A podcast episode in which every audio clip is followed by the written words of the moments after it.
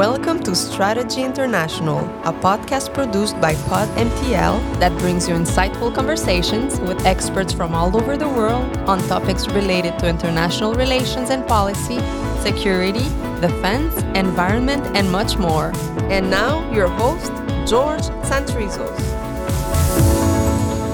Hello, everyone, and welcome to another episode of the Strategy International podcast. This is the podcast produced for Strategy International, a global think tank and consulting firm that brings together great minds from all over the world to discuss, analyze, and collaborate on matters of global interest, such as international politics and policy, security and defense, the economy, the environment, and much, much more. I strongly encourage you to visit strategyinternational.org, where you can get more informed on all the wonderful things happening over at Strategy International, as well as the entire back catalog of all these wonderful productions. Speaking of great minds, we have another great guest today on the show. And as you can uh, notice, this is a different setup because for the first time ever, this guest is actually in studio. A good friend of mine, uh, Rudy Husny, who was a former political advisor uh, over at the Canadian government, and he's a current. Uh, currently, he works as a media analyst on various media um, all across the the country. Uh, Rudy, thank you, thank you so much for uh, for doing this. We've been we've been trying uh, to to do this for quite some time. I appreciate the fact that you that you took time from your extremely busy schedule uh, to be here, man. No, thank you, George, and uh, it's a pleasure being here. Um, what we what we're gonna do today, um, we want to do an episode that focuses primarily on Canada. Um, we're not gonna go obviously through the throughout the whole history of Canada, but we um, we have noticed that in the last couple of months, maybe years. Um, there's been quite some negative press around Canada, whether it's domestic or international. And we thought bringing a, a guy that has the knowledge uh, and the experience uh, to discuss why this is happening, um, the, the different trends, um, around Canada, and uh, just to give uh, the listeners and the viewers uh, more of a global portrait of uh, what's been happening in Canada. Before we get there, though, let's just you know you and me talk because we we we go back uh, a little bit. We I, I, don't remember how long ago it was, but I do remember meeting you quite some time ago. And it may have been during a political event. I don't remember. Um, and, and, it's funny, given all the circumstances now with what's going on in Israel. I think the first time I met you, we were at the Action Party, that is um, this huge event that is organized by the Canadian Jewish Political Affairs Committee here in uh, in Montreal. And uh, I think you were probably accompanying your boss at the time, uh, Minister of Industry, uh, Federal Minister of Industry. I was probably accompanying my boss. Uh, international trade. International trade. Sorry. Um, yeah, and I'm sure we met at a few uh, Greeks uh, parade in, in Montreal also. exactly. Uh, so there's a, there's a bit of a history there. Uh, just to introduce you to the world, um, how did this all start with you? How did you get involved in politics? Why did you do it? When did this happen? That whole interest. How, how does that happen? Yeah, look, I'm uh, I'm trained as an accountant, but I always paid attention to to politics, to history, and I decided that I wanted to become a candidate. I thought that the best way for me to really see, you know, if I had it in me, if I was able to, you know, go walk and, and, and talk to people and debate, you know, other politicians. So I decided to go in a very tough riding in, in Montreal, which is called Outremont which at the time was uh, Thomas Mulcair was the um, the NDP from the NDP was the current MP there, and he's known as one of the best debater in French and in English. He's completely bilingual. So I decided I had some roots, obviously in Outremont, but I decided that I would start by you know becoming a candidate, and I said to myself, look as a current MP, he needs to at least give me one debate. That's you know the rule. Normally, there's always a local debate, and I said that will be you know my test. If I'm able to hold the line and you know see what's his message and trying to you know being able to to to see if I'm a good debater. And what happened is that not only that we did one debate, I think we did seven, eight, or close to 10 because uh, the party, the Conservative Party, told me, look, you did great. Wherever Thomas Mulcair goes, you go. so for a whole 35 days of the campaign or 40 days of the campaign, I was, you know, I was like, uh, I was like his shadow in every TV or, or, or radio show or debates. And after that, um, the Conservative Party said, Look, what's your training? And I say, I'm an accountant, graduated from business school. And they say, You have a French accent. And I say, Yes, I studied in Europe. and they say, perfect.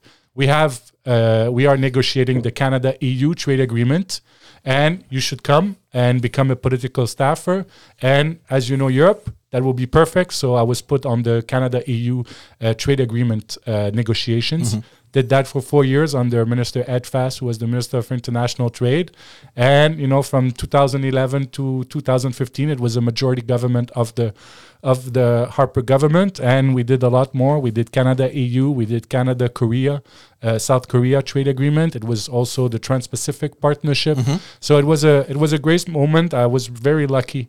Uh, it was a, a good timing, and uh, that's that's my experience in, in politics and in government. Uh, we should also mention that in the last uh, leadership, uh, sorry, the, the, the previous leadership race, the one right before the 2021 elections, you had also found the courage to present yourself as a, as a leader uh, uh, in the leadership race of the Conservative Party of Canada. Of course, COVID happened, and you know it came and uh, and disrupted a lot of people's plans, yours as well, I imagine, and um, that didn't work out. But ever since that leadership race and more specifically the the, the, the following one in in 20 uh, uh, 2021 22 uh, you've had a significant presence in all these media, and I've been following you, and it's quite spectacular, especially when you know someone and you see them a little, you know, progress and to see them uh, grow in whatever environment. Uh, it, has been it's been very refreshing, and you know, we were talking about this before we recorded that there isn't that many conservative voices commenting on mainstream uh, media, and if there are, they were probably in a very long time ago, and they've kind of been immersed more and more into like this media kind kind of mentality. So um, they, they, they figure out a way to, to, to, to, kind of you know hold that objective line, uh, and it's it's refreshing to have this point of view. Not because I share the conservative ideology, but just because it, it's good to to see, especially in mainstream media, which is. Um, uh, highly debated right now, especially in Canada, um, to have these different uh, points of views and, and, and these voices. Yeah, look, you, you mentioned I, I, I did run for leadership of the Conservative Party. Uh, my goal was that the Conservative Party of Canada cannot call himself itself a national party if we didn't have a Quebecer in the race, and mm-hmm. that would happen. It was under Erin O'Toole and Peter MacKay, and I just said, look, if we need to, as you know, in Quebec, Conservative, we don't have a, a good uh, um, track record when it comes to having seats in Quebec. The, the maximum is we had 12 seats uh, out of 78 in in 2015. So that's why I decided to run for the leadership of the Conservative Party because I said, look. I need a Quebecer. We need a francophone in this race. At that time, Peter MacKay and Erin O'Toole were not fully bilingual. So I said, how can we convey our message to all Canadians mm-hmm. if we don't have at least one francophone in the race? As you mentioned, COVID hit, and I, I, I withdrew uh, uh, from from that race. And yes, uh, since then I've been trying to be a a political media analyst, uh, a conservative one, obviously, because you know people are saying, you know, oh, I, I don't believe in media anymore. They're skeptical uh, about the media because they feel that their point of view sometimes is doesn't have the same space as others mm-hmm. and that's what i'm trying to do i mean i either i could start a youtube channel in my basement or i say look i'll play the game go in mainstream media because i do think that otherwise you know it's if if if not all points of view are debated or at least you know people can say okay at least it's a balanced panel uh, i hope that it can help that people are not you know um, as i said take a distance from from traditional media in mm-hmm. a way i would say why do you think that there's been this distance. Why do you think that over the last couple of years, probably even decades, I'd yeah, say, yeah. The, the, the conservative voice is missing from mainstream media. I'm not suggesting that there is no conservative no. voice because if you move more west into Canada, the media tends to you know bit, to, to, to get a little bit more on the uh, on the right side of the spectrum, which is normal because it reflects pretty much the um, uh, the, the the electorate, which that's pretty much where the conservative party's base uh, comes out from. Um, but let's not also forget that there was a former prime minister of Canada in the 80s that won pretty much the entire uh, the entirety of, uh, of maybe not the entirety, but he had the majority of the seats in Quebec. We're talking about Brian Mulroney um, uh, in the early 80s, um, all the way until the early 90s, I believe. Uh, and so there is a history over there of conservative support in Quebec. But why is it that that isn't reflected in mainstream media? Yeah, look, it's um, it's it's first of all, it's tough to be an it's uh, it's tough to be a conservative in media because you know normally uh, people are more center in the media. They don't want to have you know certain point of views, and and and also it's like it, I feel like, especially in Quebec, if you are for the sovereignty of Quebec, it means like you have a heart in a way. Uh, if you're a socialist, it means you care about other people. But if you're a conservative or you come from the center right spectrum, they feel that your point of view is not equal to them, mm-hmm. or in a way that you know you don't care about other people. You know because we believe in smaller government, we believe you know in less intervention, where some conservative are more fiscal, other are more libertarian. So in a way, it kind of the message is not the same. So it's easy for for others to basically attack you by saying, "Oh, you do, you don't you don't have the same level of solidarity than other parties," which is not true because the conservative views is that look we're not against you know redistribution of wealth and and and and, and money but we have to create it mm-hmm. and the problem is that to create you know we need business that's why naturally we're pro business in a way because we do believe that you know people need to pay taxes for for the and to pay taxes it means they need to make money mm-hmm. to after you know we can fund our social programs so that's why it's it's a bit uh, it's a bit difficult and and and that's why I believe in a way some people are just saying look my point of view is not represented it's always like, oh, you should think one way and there's no other, you know, other point of views. And and that's why people are saying, look, I'll stop I'll stop listening to that because it's kind of it's always sometimes the same views on certain topics and they cannot be challenged mm-hmm. in a way.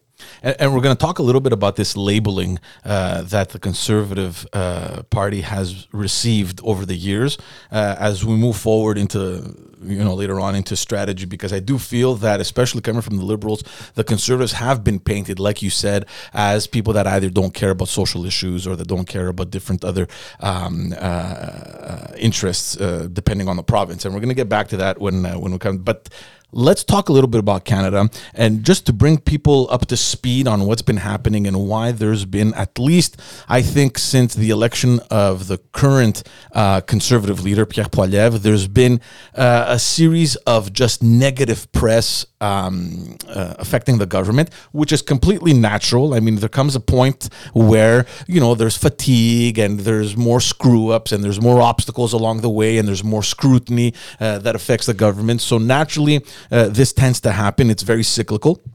Uh, but normally when that happens it doesn't affect at least not canada uh, at an international stage we, we we've seen these things and it, it has been cyclical but it's always domestic issues it's li- little different things that seem to just affect the, the, the the population and the government but this time around it's not only international but it's also at an embarrassing level so we're going to get to that but before we get to that let's just set the table, um, put everything in context. 2015, Justin Trudeau gets elected.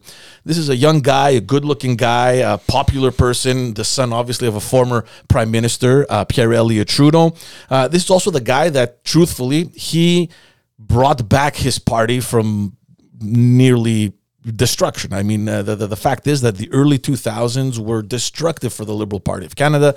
Uh, a lot of members had lost their trust. They were there was a whole issue, a situation with the sponsorship scandals. In any case, we're not going to get there. But one good thing that we have to give Justin Trudeau is that he completely revived his party in terms of branding, in terms of anything you want to call it, money, uh, members. Uh, everything seemed to be going well. Here he comes in 2015, gets elected, and I'll give you one quote and this has been, in my opinion, uh, a, a, highly published quote from Justin Trudeau uh, in his inaugural uh, speech when he gained the control of government. He said, Canada is back, as if to suggest that before that, the Conservatives had dug Canada into some hole. In any case, they, they gave him the benefit of the doubt. Oh, okay, cool. Canada is back. Yay, Justin Trudeau. Uh, he served pretty high for a long time, Justin Trudeau. I, and honestly, I think it's just the last couple of years where it's been really troubling. So, uh, you know, we're just going to go because uh, into some of these things, both domestically and foreign, so that the people listening and that are uh, watching can somewhat understand where things went wrong and why. Um, and, and, I'm going to start with the public finances because I think that's pretty much the main issue that has uh, you know worried a lot of the population and as I was thinking about what we're going to discuss, and you know, this Canada is back. Uh, I remember Justin Trudeau uh, in 2015 in that election very specifically saying that he was going to run very mild deficits and bring back uh, the the books to uh, b- balance the books again for the, the upcoming election in 2019. I believe, unless I'm wrong, that was the first and only time the word balanced budget actually came out of Justin Trudeau's mouth. And in 2019, I think, if I'm not mistaken, we were in the negative by 80 billion or 70 billion, somewhere uh, in that, in that realm. Um, and and it's quite fascinating because at that same exact time in 2014, so a year before him, over at the provincial level in Quebec, we had gained uh, government, uh, we had gained power. And I remember that strategy was the complete opposite of Justin Trudeau's. I remember back in the day, the Premier of Quebec, Philippe Couillard, had specifically ran a campaign on fiscal prudence and, uh, uh and uh, limiting government spending so that we can get uh, Quebec's credit score improved. And in fact, those four years of that provincial mandate was record numbers in Quebec's recent history with four consecutive surplus budgets, um, a record number of investments, employment was at a record low. For the first time ever, Quebec had a better economy than Ontario. They were borrowing money at much better interest rates. Things were going well for Quebec. And I remember specifically in 2015, Justin Trudeau gets elected and in a scrum meeting at the parliament, they asked him to comment on Quebec's fiscal uh, policy. And I'll never forget this. I was in my office where I was watching the TV and they're questioning Justin Trudeau. And he criticized Quebec for that approach. And he said, you know, we're not going to do that. We're not going to uh, indebt our people like certain provinces have been doing, et cetera, et cetera. And four years later, when you saw the results that came out of Quebec versus the negative results that came out of Ottawa, it was a stark contrast on how things worked out for Quebec and how things did not work out for Justin Trudeau. Yeah, look, it's it's very interesting because as as you just said, in 2015, the Harper government had balanced the book. That was one of the biggest commitment of Stephen Harper. He said we will balance the budget, and and and he did. And in that election, if you recall, Thomas Mulcair, who was the leader of the NDP for the and he was the official opposition. Mm-hmm did also propose a balanced budget, which never happened for the NDP, yeah. right? The NDP are the socialists, yeah. you know, they never proposed a balanced budget, but he did. And Justin Trudeau and the Liberals in that election, they did propose a deficit. Mm. And as you, you rightly said, modest deficit. That's the, the term he used. And that was like a big contrast, you know, from the conservative to the Liberals and also the NDP. And but don't forget that in the Liberal Party of Canada, there's a history of also balancing the budget from Jean Chrétien mm-hmm. when he was prime minister, from Paul Martin when he was its finance minister, but also as, as prime minister. So he basically, Justin Trudeau changed a little bit the DNA of the Liberal Party. Because if you look at the Liberal Party today and the previous Liberal Party under Jean Chrétien, they don't have the same vision Two when it complete, comes completely different parties, especially on the economy, mm-hmm. because they don't see, for example, balancing the budget as a priority. Mm-hmm. And in a way, I think that the liberals or Justin Trudeau, in a way, they decided to to take that gamble and say, look, forget the blue liberals, as we call them, you know, the liberals who believe in balanced budget, like John Manley and others like that, and let's just go and trying to go more to people who are more on the on the left side and maybe eat some of the NDP um, voters, and that's exactly what he did. But now we're in a situation is that technically the the economy is like when the economy is doing well, you shouldn't be doing deficits. Mm-hmm. But he was doing deficits even when the economy was doing well. That's what I'm talking about 2015, 2016, 2017, before the crisis and before COVID. But now everybody, and I think that's what you know, it's part of the the problem that he's having right now in terms of credibility. It's because yes, the government had to borrow a lot of money during COVID. It was normal. The debt has you know doubled. Uh, you know during during COVID. But the, the the he doesn't have a leg to stand on because he was saying, look, when the economy was doing well, you were doing a deficit. Now the economy is not doing well, and you you're doing a deficit. Mm-hmm. So there's no way, you know, you don't have any logic because you're always spending more. And I think that's now it explains why the Liberal Party and the Trudeau government, they have a credibility problem when it comes to the economy. Because yeah. when you look at the contrast, cons- people do trust conservatives when it comes to the economy. It's the bread and butter of the conservative to say, look, trust us on the economy. I know there's other issues people or Canadians don't trust the conservative, but when it comes to the economy, they do.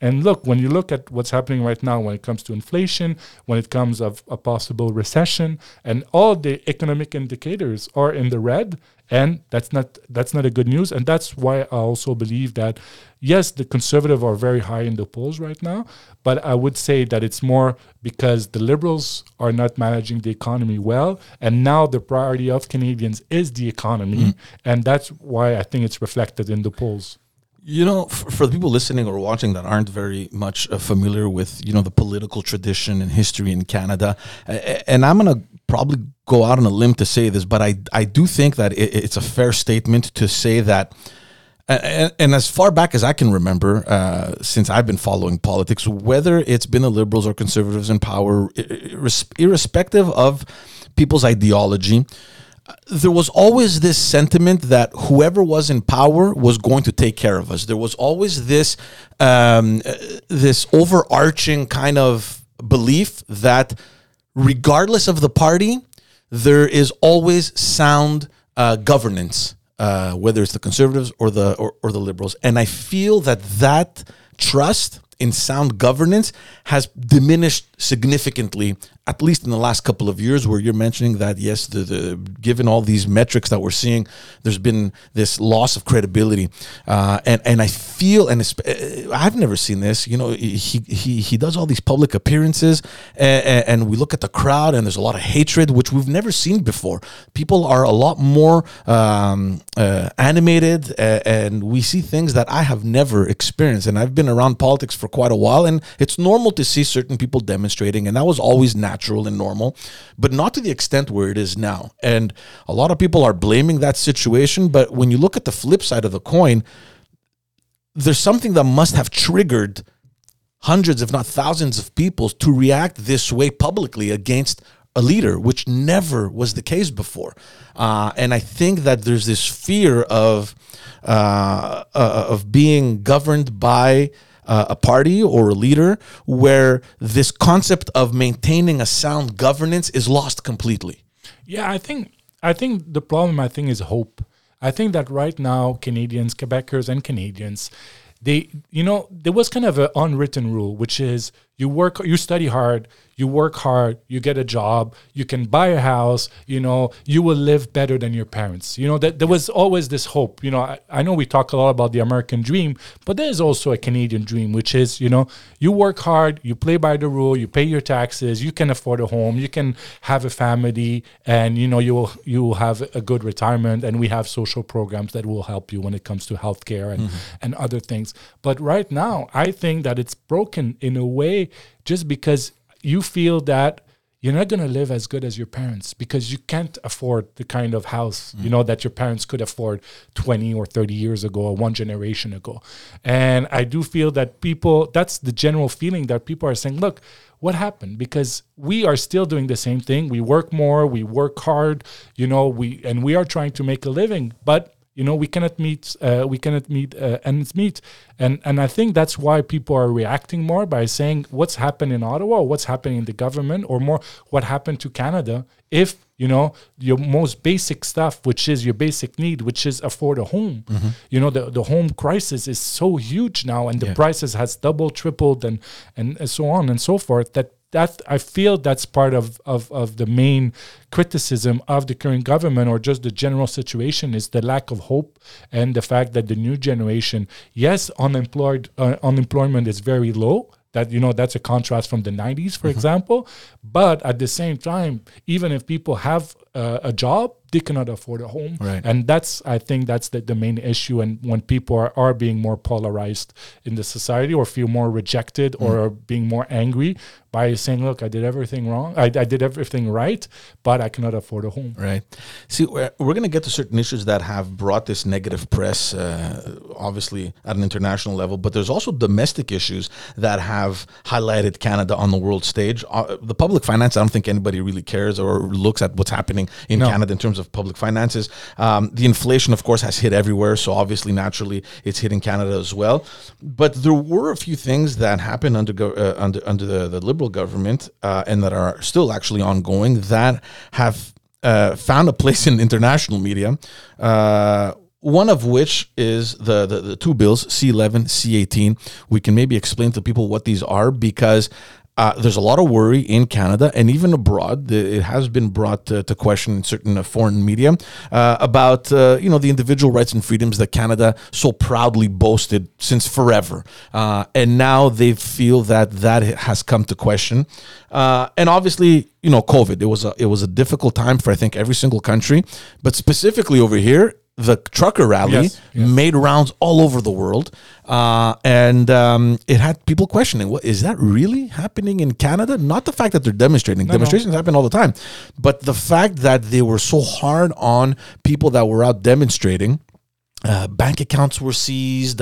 Um, I, I mean, stuff that n- you would never imagine happening in Canada. Yeah, but I, yes, I think you're totally right in terms of the bad press that Canada received because of the, the convoy, and not on the roots of the convoy, but on the fact that how come the police, the city of Ottawa, the Canadian government, the RCMP, They weren't prepared. They were not prepared. How can truckers all of a sudden just like you know close off a city without nobody And it's not like from one to the next they appeared in Ottawa. No, they no. drove from across the country. Exac- Exactly. Yeah, yeah, It took two. It took two weeks for them to drive, certain from BC to, to, to Ottawa, and all of a sudden you're like, it's it, it was just the chaos and the embarrassment of all the agencies not being able to talk to each other, and the municipality and the police and the provincial uh, police and the federal government and all those agencies. It was a major screw up in terms of how come you cannot block, you know, you, how come trucks could block the capital of a country, mm-hmm. and second of all, how, how you couldn't manage it and it stayed for for, for as long as is, as it did. So I think that that was just total chaos, just in terms of an embarrassment of Canada, saying how come you couldn't manage that that protest? Because look, in France they have protests all the time. you know, it's it's part of their DNA, Yeah. and all of a sudden we have one in Ottawa and they cannot m- manage it and Yeah. and Ottawa is the capital like Yeah. if there's a place you go to protest is Ottawa so if there's a city where they should be prepared for for protest it's supposed to be the capital Yeah, and, and you know, I, I I always had I was always a little bit ambivalent with that whole thing because I get the the the, the fact that they're uh, frustrated that there's ti- you know they're tired. Everyone was kind of frustrated with COVID and all these measures that were put in place. Um, but at the same time, having been in politics, having worked in politics, I completely understand the, the this need that people have and they should have to demonstrate their discontent, uh, and, and they should be able to do that. Uh, at the same time, I have a lot of friends uh, that live in Ottawa. I it was frustrating to have you know hundreds of trucks just constantly honking their horns. Uh, businesses couldn't function; they had to close. It, it, it's frustrating. I get it. Um, so I, I was kind of a little bit on the fence with that. But all this to say that they were in their right to demonstrate, uh, and uh, I know that they were painted as violent. I wasn't there physically myself. The only image that I saw that was considered as violence was someone putting a Canadian flag around the statue of Terry Fox, I think, and they said that you know, look at them, they're violent and they're desecrating uh, uh, statues, and, and I mean, to me, that was a little exaggerated. But all this to say that to go from that event to blocking bank accounts, uh, that that I never thought I'd see in Canada.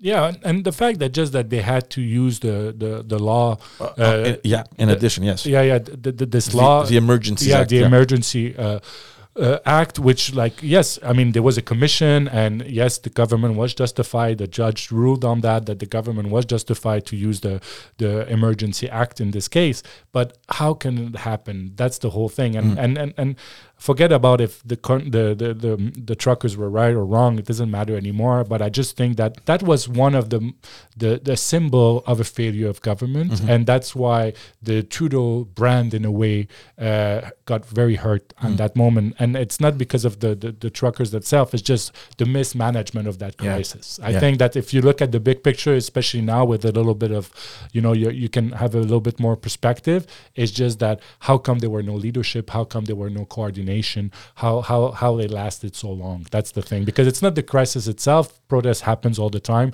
I think it's just that how long it lasted. Let- Let's talk a little bit about these two bills that seem to Yes, have made yes. a lot of noise internationally C11, C18. Um, C11 initially was. Uh, was presented uh, uh, as a as a law as a bill to um, uh, to regulate large uh, streaming platforms, and then C18 was basically uh, in support of of the media to kind of regulate the big players like Google and Facebook, uh, and they've both turned uh, things upside down. Yes. And I think the biggest problem is that on principle, everybody agrees that, you know, the Facebook, the Googles and all the, the, the, the web giant, they need to pay their fair share. That's everybody agrees. But I think that the problem that the government is that normally, and that's from my experience at, in, in international trade and in foreign affairs, you don't do it alone. You, if you want to regulate, if you want to make sure that you put pressure on the Google, on the Facebooks, on the Twitter, and all of that, you, it needs to be multilateral. You need to have allies. Thinking that Canada alone is going to fight, you know, against Facebook or, or Meta or Google and they're going to win. I mean, I've read the Bible. Okay, yes, David against Goliath, but when it comes to international relations, it doesn't work that way. So I think that the government is now realizing that having principle is good, but principle is only good if you have allies around you. It should have been done with the European Union. It should be done in consultation with the US. Uh, I know there's always the example of Australia who were able to, you know, to, to have a, a, a deal, but it was a one-time thing that happened with Australia, and I don't think that Canada was in the right space and the right moment and had enough uh, uh, allies to make uh, to, to fight against the, the the web giant. And I think that now, you know, we're not we're losing in a way this battle because we are we cannot post any media any news article even our own content. I mean I, i'm a columnist for le devoir in, in, mm-hmm. in, in, in quebec and i cannot share my own content. I'm the author. I'm the author. I'm not e- even asking for like money back. I just want to share my, my my column that i wrote myself Yeah. and i can't on on, on, on facebook and, and on instagram. So i think that the government is is realizing that. I don't know if it's going to get resolved. And also at the same time there's another bill or there's another project which is to tax you know the giant web mm-hmm. giant. And, and and this one is being done you know internationally with the countries of the oecd and all of that. And some countries are now saying you know we're maybe we're going to postpone it for another year because we haven't reached a consensus. And, and the canadian government made an announcement saying no we will continue to do it alone even if other countries are not Yeah. pursuing this. And the us is saying no you cannot do it alone. You know we have to do it together. And still the canadian government is not learning is that you need allies and it needs to be done multilaterally. So when it comes to c11 when it comes to C, uh, C, C18 and even when it comes to taxing web giant to make sure they pay their minimum even that canada think they can do it alone. Look uh, we are a soft power. We like to call ourselves our soft power. I don't think that uh, it's going to end well for canada if we don't follow other countries and and fight all together What's going to happen? We're going to get to that later when we talk about the the, the opposition and the polls showing the conservatives uh, in the lead. But let's just finish up on this, Yeah. because the latest, I believe, embarrassment in Canada, and I think that made you know press everywhere in the world was the fact that they brought a Nazi in Parliament. They honored him, they applauded him, they gave him a standing ovation, um, and this happened uh, during the visit of uh, President Zelensky from Ukraine, um, and that was a complete mess. It was a complete mess. Yeah, and it's it's you know it's it's interesting. We're both former political staffers, and and I, I remember that uh, during election campaigns, uh, I've I've been told that foreign affairs is never a top issue. You know, whatever you did on the international scene, and under the Harper government, for example, we did uh, a lot of free trade agreements, but it never paid off. You know, when it comes to an, an election. But I do believe that right now the Trudeau government is paying a price when it comes to failure on the international stage and on foreign affairs. As you said at the beginning of the the show. Trudeau branded himself as Canada is back. Mm. You know, that Canada was going to be on the world stage. And, you know, under Prime Minister Harper, he did lost a seat at the Se- Security Council. And Trudeau was sup- Trudeau government was supposed to do better. Mm-hmm. The truth is he did worse than Yeah. what Harper Harper did. There was also the story with Saudi Arabia. You remember that Minister Freeland, who was Minister of Foreign Affairs at the time, now she's Minister of Finance, you know, did a tweet to Saudi Arabia and all of a sudden all the relationship between Canada and Saudi Arabia got you know got stopped, and no countries were supporting Canada. They all said, "Look, this is a matter between Canada and the Saudi Arabia. We're not taking sides." So there was that tweet from uh, from Minister Freeland at the time.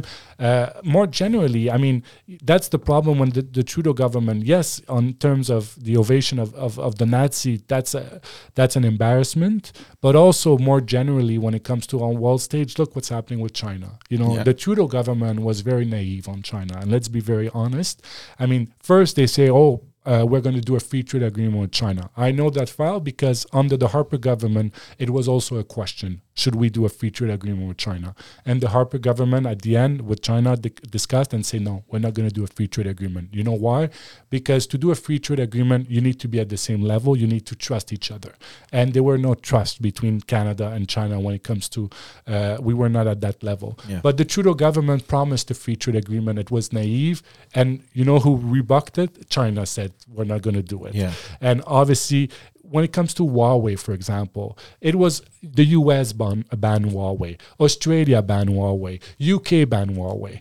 Canada was the last country to do so. So how can you go on the world stage and, and say to your allies, you know, we're, we're, we're playing in the same uh, in the same game, but you're not taking the same action? There was no trust also on the international trend because Canada was not, you know, being uh, truth when it comes to allies, and also on the military spending and on NATO and on everything. I mean, I remember that under the Harper government, we announced that uh, we were going to purchase the F-35, the fighter jets, and Trudeau said no. he came out against it. I remember. yeah, he came out against it. And seven years later, what are we doing? We're buying the F 35. So how, how how does the U.S. believe uh, us when it comes to security and you know when it comes to NORAD, for example? So I think that you know th- there's a lot of example of uh, the, the, the, the foreign affairs or the, the the policy when it comes to the Trudeau government on the international stage. It was a lot of virtue signaling, and and there's a limit to virtue signaling. Because if you're not putting your money where your mouth is when it comes to military spending, or even, I think that Canada under the Trudeau government is the lowest number of um, UN uh, uh, casque bleu. Uh, Yeah, the blue helmets. yeah, the blue helmets. It's the lowest, even under the Harper government. You know, they were saying, "Oh, the Harper government, we're going to change everything." So I think that on, ter- on terms of international international stage, uh, yes, Ukraine was an embarrassment in terms of having a Nazi when the president of Ukraine was in Ottawa and honoring a Nazi. But I think that it's more part of a, lot, a larger narrative when it comes to uh, uh, the Trudeau government on international stage. Because look, there's China, we don't have good relationship. There's Saudi Arabia that we had problems for a few years. Uh, obviously now there's the crisis with India itself, and we can talk a little bit more mm-hmm. about it. We are not spending the money we should in terms of, of military and spending. We are not modernizing NORAD. And don't forget, Canada, we have the Arctic. And this is going to be one of the main topic of the future because there's natural resources in the Arctic. There's uh, vessels now that are crossing uh, the, the, the in the Arctic. And how is Canada going to protect its sovereignty against Russia and China, for example, if all of a sudden they come with a vessel? And I think that nobody is paying attention to that, and they should, because that's also one of the main topic. And and uh, look, I remember that under Prime Minister Harper, every year the Prime Minister used to go and uh, witness exercise, military exercise in the Canadian Arctic, just to show the world that you know we're taking that seriously. Unfortunately, Prime Minister uh, Trudeau stopped uh, traveling to the Arctic, to the Canadian Arctic, or just to be present for those military exercise, which you know sends also a, a strong signal that we take this issue seriously. Yeah, and there's another question mark because uh, uh, just recently Yeah. the the government announced that it was cutting back on I think a billion dollars from its uh, from its military Yes. budget as well. So uh, God knows how that's going to evolve up there. But since we're talking about the international uh, flops. There, there, there, were major agreements that were happening, like the Indo-Pacific uh, Partnership, Yeah. which Canada joined in at the very end. Uh, it was pretty much settled, I think, when Canada came in. Uh, there's the AUKUS agreement uh, between Australia, the UK, and the US that Canada is missing from. Uh, and yes, there's issues with India as well. Uh, and uh, those, again, it's a, it's, a, it's a huge question mark because of domestic issues happening in Canada that have affected the relationship at an international level. Yeah, the TPP, uh, I uh, I believe we joined at the same time as, as Mexico. Okay. Uh, it was under the Harper government. Ah. I believe it was in 2012. Okay, okay. It got closed in 2015. It got settled. Actually, it was settled during an election. Uh, it was the first time that Canada signed an agreement during an election Okay, period. okay, okay. But uh, ju- just to uh, just to uh, just to uh, correct the fact, yeah. There you have it. So uh, th- there seems to be this absence of Canada at an international uh, stage, and I was shocked when the AUKUS agreement happened. I was like, hold on a second. You have uh, an agreement that's happening with partnered countries in the Pacific region, and you have the UK signing this, which has no access to the Pacific Ocean at all. Uh, a- and you're thinking, where is Canada in all of this? Yeah, look, it's true. Even President Biden uh, made a new initiative uh, in in Asia, exactly a new Asia Pacific strategy o- itself, and also Canada is not part of it, hasn't been invited to it. So it's like people are forgetting that we have a Pacific coast, uh, coast, that we are a Pacific nation. Yes, look, AUKUS. There's a as I just mentioned. There's also the Quad, for example. Quad is uh, Japan, India, Australia, and the U.S., which is a sec- security dialog Canada is not part of it. And now, right now, with what's happening with India, and I, I just want to uh, talk a little bit about that because, yes, I mean, Canadian government had to denounce what happened. I mean, we cannot tolerate, and that's blue or red government doesn't matter. the political Ju- stripe. Just for the Yeah. benefit of people listening or Yeah. watching, there was uh, a Sikh Indian in British Columbia. It's a it's a Western Canadian province that was uh, uh, murdered, Yeah. and there were there is intelligence that seems to point to the fact that the government, the Indian of the the Indian government, may have been directly involved in, in, in this uh, in this murder. Yes, and, and it was it was it was right for Canada to to to denounce it and to to call it. But I would say that it was done in a bad manner, and I'll explain why. Because normally in diplomacy, you leave yourself uh, open doors and way to escalate the problem. But when Prime Minister Trudeau himself made the announcement, and not the Minister of Public Safety, for example, or the Minister of Justice, you kind of basically go straight to the top. Who's the counterpart of Prime Minister Harper? It's the Prime Minister of India. Uh, Do you- Trudeau. yeah, uh, sorry, Prime Minister Trudeau is the Prime Minister of India. So now there's no relationship. Yeah. There cannot be any relationship. If it would have been dealt with the Minister of Public Safety raising these concerns and making it public after it leaves the door for the Minister of Foreign Affairs and the Prime Minister to continue a dialogue. But when it was escalated straight and it's Prime Minister Trudeau who made the announcement. The question is why why did he make that hmm. announcement? I think it was a mistake. I think it, it all happened because uh, you recall that we had a lot of problem with Chinese interference in Canada in the in the last few months in terms of uh, the Chinese government having agent in Canada uh, doing intimidation to MPs and all of that. And this goes back to the elections, uh, to the 2019 election. Yeah. 2019 2021 2021 and also you know uh, obviously canada stand when it comes to denouncing the uyghur treatment in china Mm. and all of that and the government and even the prime minister trudeau said that he read th- that in the newspaper because it was it was the new global uh, globe and mail and global who who broke the news so i feel that they acted in a way they say oh we cannot let it break in the in the news. Uh, we need to ourselves make the announcement. But I think that now the reality is that he made the announcement. It should have been lower than a prime minister level announcement. And now we're also going to have a lot of repercussion when it comes to Canada India relationship. You already see it. Uh, there's no more visas for Canadian to go to India. Uh, now there's more than 40 diplomats in uh, New Delhi that have been called back to Canada. That India say no more than I think 50 diplomats. Yeah. That you know, so it's going to. There's even a travel advisory Yeah. for Indians that want to travel to Canada, which obviously makes no sense when you look at it from our side of the uh, uh, of the spectrum. But it's but it just goes to show how uh, serious this uh, this conflict is between these two countries. And, and and again, I mentioned the fact you know we're talking about the web giants that you know in international relationship and in foreign affairs you need allies. There's no allies when it comes to you know this uh, disagreement between Canada or this crisis between Canada and India because the U.S. are saying yes, you know it's a, it's a it's important, but they're not you know calling on India to to, to do anything Of or course even not. the I mean, it, it's, it's a major EU. partner. It's a Yeah. major, not only for Canada but for the entire world. Yeah, because look, it, all the countries have been courting or are courting right now. Uh, India, the EU, the UK, the US, especially what's what's happening uh, uh, in terms of the war between Ukraine and Russia. Because as you know, India is benefiting a lot from this war because they get cheap energy, cheap oil, cheap gas from Russia to fuel their economy right now, and that's where they're one of the most performing economy right now. When you look at China, China doesn't have any growth anymore. Where is growth? There's India, and everybody want to be part of it. The EU, the US, and the UK. But now Canada is going to not be part of it because of that crisis, not because on the fact that Canada shouldn't have denounced it, on the fact that it was denounced by the prime minister, which itself makes it Yeah. very difficult to uh, to put uh, to to to to find uh, a solution or just to to uh, uh, find an end to this crisis. So so so let's talk. Uh, you know, we just went over all the, the the different things that have been having uh, happening in the last couple of years that have contributed to this negative media uh, towards the government. Obviously, that has had its impact in the polls. We're seeing the conservative. Uh, Party right now completely destroying, and they're leading. I think over forty percent uh, approval rating across Canada. Um,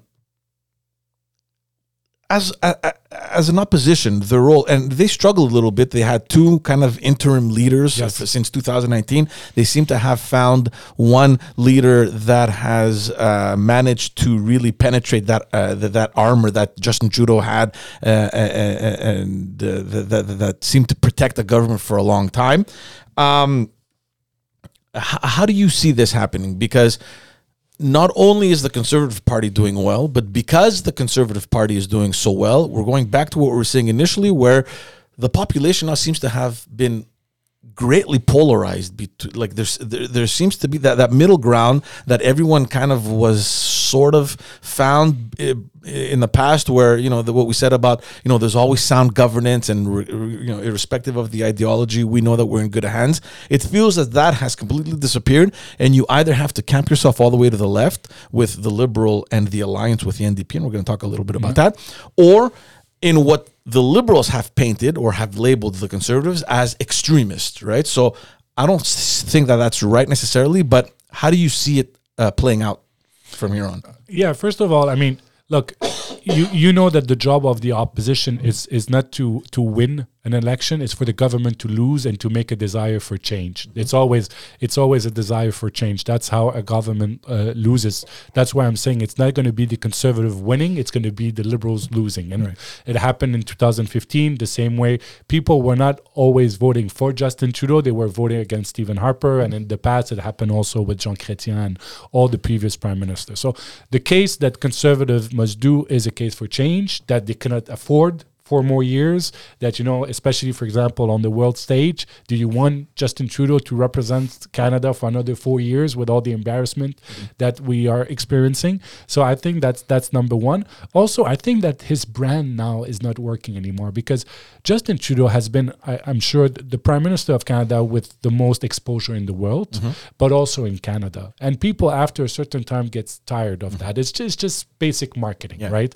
His brand i don't think that his brand now especially with the economic crisis especially with inflation especially with housing you know people don't see him as the leader i believe that it is needed, especially in this time of, of crisis and of geopolitics that is very, very difficult. So I think that, you know, in 2015, it was sunny ways. Do you remember Yes. sunny? It was sunny ways and, and everything was going to be fixed and we were going to plant 2 billion trees and everybody was clapping. And, and, and now we realize that, you know, I don't believe they, they planted 100 million trees out of the 2 billion. So all of that is symptomatic of the, the, the branding that I don't believe uh, is, is, is, is current to the Canadian expectations that they have. And they're just maybe just tired. I mean, after eight years, look, uh, John Manley, who's uh, the former uh, vi- uh, uh, Minister of Finan- Finance, you know, he said it's like the Jerry Seinfeld. He said Jerry Stein- Seinfeld had nine seasons, but after nine seasons, he said, "Look, I had enough. It's difficult. It's, it was a good, it was a good show, but I'm stopping." And he made the he made the statement by saying, "Look, when you look at all the previous prime ministers, Stephen Harper did nine years, uh, Jean Chrétien did ten years, Brian Mulroney did nine years or eight or nine years. You know, this after nine years, it's very difficult to Yeah. to, to to continue to be in power. I don't believe that since the 20s, 1920s, there's been a prime minister who's been able able to do four mandates. So Yeah. that's why also I think that the numbers are, are against him and just just the, the desire for change. I think that after eight or nine years, people just have a natural desire for change, regardless of of, of political agenda or what's in the platform. They just say, look, it's it's time for you to go. From a strategic point of view, however, and this has been something that the, the Conservative Party has been criticized about for wanting to create this big tent party where you have uh, progressive conservatives, where you have more social conservatives, and that kind of branch of the Conservative Party doesn't sit very well, especially in Eastern Canada. Uh, and I think that has been. Uh, primarily the reason why the liberals have been painting the conservatives as extremists, right? And we know that every time elections come around, the the the, the topic of abortion comes around, uh, and gay marriage, and all these things come, you know, surface up to to to come up to the surface, and. I think, and I could be completely wrong, Yeah. but the fact that Justin Trudeau has pulled his party a little bit more to the left with the the, the kind of the, this coalition that they have, or this um, this agreement that they have with the NDP, is there a possibility that he can dip into that vote that's more positioned to the left to counterbalance any additional vote that the conservatives might be able to go pick up. Is that sort of the strategy? Uh, I- just want to pick your brain a little bit on how you see let's say there was an election in a couple of months from now. Yeah. given the the, the the this movement that has happened on the spectrum where I think that there's no more middle ground and there's left or sort of socialist versus what they paint as extremist um and that keeps coming back every single election it's like is this what you want you, you want uh, people that support Nazis, right? Uh, we saw that, uh, but uh, unfortunately now they can't use that argument because they're the ones that brought Yeah. the Nazi in parliament. Yeah. So that argument is finished. But it feels as though that he has stretched so much to the left to create this contrast between what they've been labeling the conservatives to be, and I'm just thinking of it purely as you know str- from a strategical point of view. Is it working? Is it going to work in favor of Justin Trudeau? Look, that that's the key question because what's hurting the conservative right now it's the American politics. It's what we see at the south of our border, and the liberals are always saying, you know, we don't want to import American politics to Canada, but they are doing it because what they do is to kind of put the same label labels that they are in the U.S. to Canada when it comes to abortion, when it comes to LGBTQ uh, issues, when it comes to gay marriage, and and all of that. They try to you know paint a picture that the conservatives are like the republican and what the crazy things you're seeing right now in the US you know can happen in Canada. But I don't believe that it's going to work because it's a it's a stretch. I mean come on to to say that Pierre Poilievre and the liberals they have tried that but it, I don't think that it was effective. They tried to say that that's trumpist policies and things like this but I don't think that Canadians see it that way. I mean, you cannot compare uh, Pierre Poilievre to Donald Trump. I don't think there's this comparison. Look, when you look at the past, and let's be honest, uh, Andrew Scheer lost the election also in the East because of his personal uh, uh, beliefs when it comes to abortion, and that was true, and that's why you know that was that was difficult. On the other hand, uh, Erin O'Toole didn't have that the same issue, but still didn't win. But now I think that after eight years of government, and I come again to the to the to the fact that I believe the case is to make is to make an election for change. The conservative and Pierre Poilievre they have some chan- chance to, to to be in power. But yes, the liberals will try to use any opportunity as they've done in the past to bring debates on terms of social issues in Canada and trying to make a link between what's happening, the craziness in the US with what's happening in Canada. But the truth is that the Conservative Party of Canada, we come from the British Tories. And I say that's the history. It's not a link with the re- U.S. Republicans. It's a, it's it, where they are more linked to uh, UK politics than American Republican, especially the Reco- Republican Party of uh, uh, in the U.S. right now, which is uh, all, all the issues that is going on. So I think that's what they're going to try to do. They're going to try to scare Canadians and say, look, it's going to be a black hole if if the Conservative come back. They're going to cut and austerity and all of that. But I do believe that it's it's gonna be it's, it's gonna be difficult to put that uh, that labeling on on uh, on on on Pierre Poilievre. Look, even in 2011, I remember uh, I was part of that election.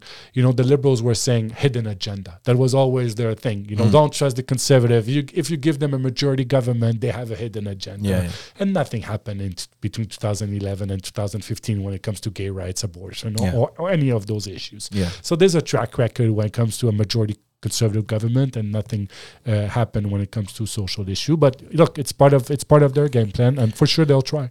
You know, a key right now uh, that uh, I want to I want to leave the liberals and conservatives. I want to talk a little bit about the NDP. The NDP is the, the New Democratic Party, uh, and they're pretty much holding the key right now because since the election in 2021, Justin Trudeau got a minority government. He managed to make this alliance with the NDP where they would collaborate on certain issues. For example, passing a budget, just so that the government won't fail and you know be launched into another election and I, I, I'm not sure I understand. I mean, I understand it from the liberal perspective because they can eat their lunch completely, but from the NDP perspective, what exactly is is the strategy over there? Because you have Jagmeet Singh, who is the leader of the of the of the NDP, who has himself lost a little credibility as well because everything that's been happening right now and everything that he's using to criticize the government well he's been a partner of. So i don't understand how this is going to evolve especially as we approach elections. I don't know how long this alliance is going to last to begin with. I don't think justin trudeau wants to go in elections right now so i think he'd probably want to stretch it as, as much as possible until 2025 but at the same time, if you're in the NDP, you're thinking, do we want to reach 2025? Because then we're in trouble. I mean, we maintain this government all the way until the elections. How can we kind of criticize them during the debates or whatever during the entire election? So at some point, aren't they going to look to sort of break away from it? Are do they have that luxury of breaking away from it? Are they prepared to make that move and go into an election? There's a lot of question marks on uh, on the side of the NDP. Look, I, I know this this ballot this, this podcast is called strategy. I do believe that the NDP's move was the be- the worst strategy ever because talking about giving away all your leverage. The rule of a minority government is that you need to find at least one party who's able to support you. And yes, Yeah. sorry. No, no, go ahead. Go ahead. I was going to interrupt you because do you do you think that there was ever going to be a situation where the NDP would have ever gotten any of their uh, programs approved? Yes, yeah, because at least you know you can fight every day. I mean, it's not by signing a deal you sign over power in a way because there's no way after the NDP can rip the, the document and say, okay, I'm going to challenge you now. Right. But if you go piece by piece, legislation by legislation, and saying, I need this now, I'm not voting for that, and you know, having the fear of an election or just you know uh, of having that that leverage, they basically the NDP gave away their leverage, and mm. that leverage is what's part of the parliamentary system, Right. and that's why we don't have coalition government. We don't have a tradition of coalition government. We have a tradition of minority government that you at least find one partner. And sometimes it can be conservative, sometimes it can be the bloc, and some, sometimes it can be the NDP. And that, that's how you normally govern under minority government. And exactly like you said, so now the NDP basically cannot take credit for any of the action of the government, even if it if it comes from their own platform, mm-hmm. because Justin Trudeau just said, "Hey, I'm the one who did it. I announced it. I'm the one who cut the ribbon."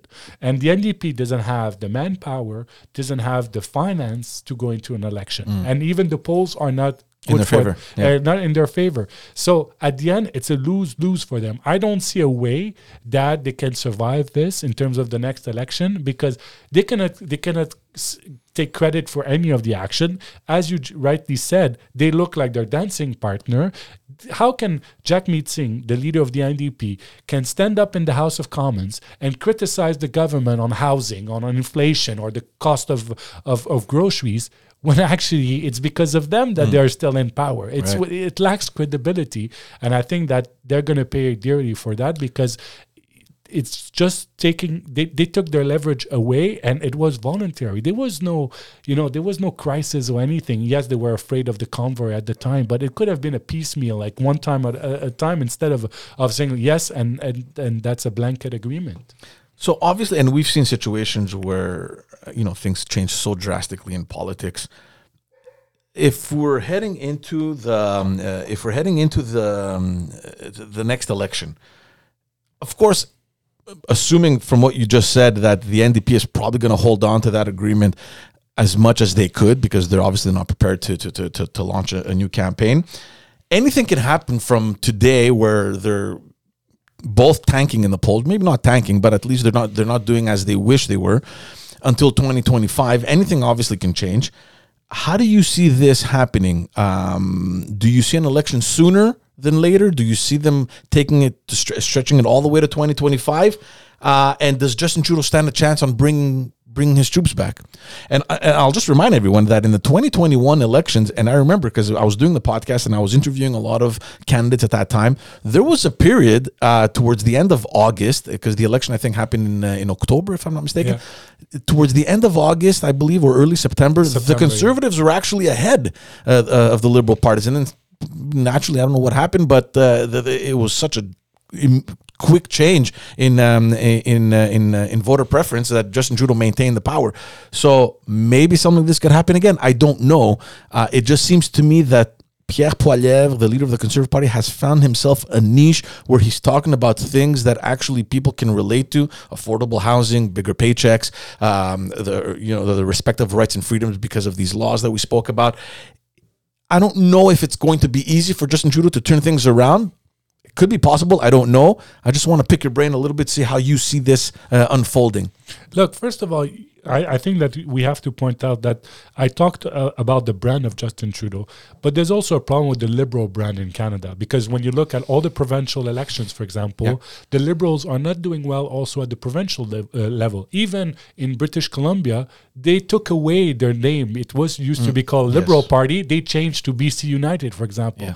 We just had an election in Manitoba this last week, and there's only one MP uh, MPP left they had three. So I think that there's a problem of the liberal brand mm. in Canada when it comes to the liberal brand because people don't know actually now what it means to be liberal. It means everything and it means nothing at the same time. It means you spend a lot, but you don't, you know, you spend on everything and a lot, but you don't know exactly where it's going. Mm. So I think that, that that's a problem that the liberals need to fix in terms of what do they stand for, what are their priorities, because when you have too much priorities, you don't have any priorities, right. and that's that's a big issue. And even if the liberals are announcing billions in in one program or the other, there's also the credibility effect. And right right now people don't have a lot of trust in terms of even if the prime minister announces I don't know how many housing or how many billions for housing, I don't think that you know he's getting the message out because people are saying it's not going to work. So look, if if if the question, I don't believe there's going to be an election in 2023. I don't believe that there's going to be an election also in 2024. I, it all depends on inflation. I believe. I I do believe that the the economy, what are you know, if if the economy is going to get better in 2024. Maybe there will be a window for, for the Liberals to, to have an election. But otherwise, as I said, in 2025, it will be like 10 years of the Justin Trudeau, and 10 years is a long time in politics. So it's going to be very difficult. Also, there's no renewal also in the Liberal Party. It's mm. always the, it's the same faces. You know, it's the same ministers. Yes, they, they did a big cabinet shuffle uh, in, in summer it didn't have any effect mm. not even media wise yeah. people are saying look you changed all your ministers you you did i don't know 20 or 15 uh, uh, change in seat in terms of, of portfolios but it didn't have you know any uh, deliverables yeah. after that.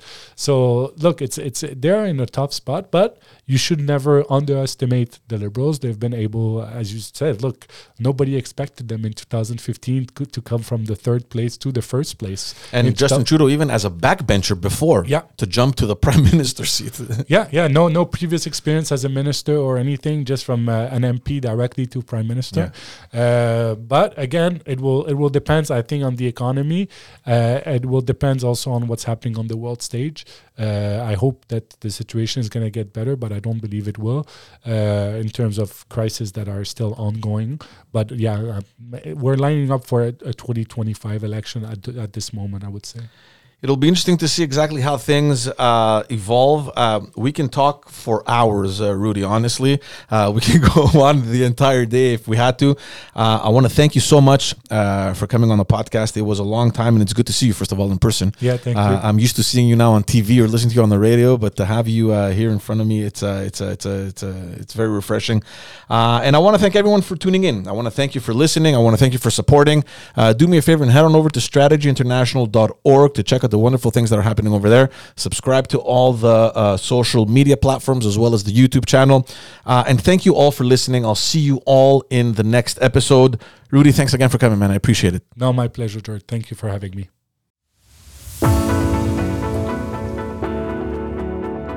Thank you for listening to the Strategy International podcast, produced by Pod MTL for Strategy International. Feel free to subscribe, rate, and review it on Apple Podcasts, Spotify, or anywhere fine podcasts can be found.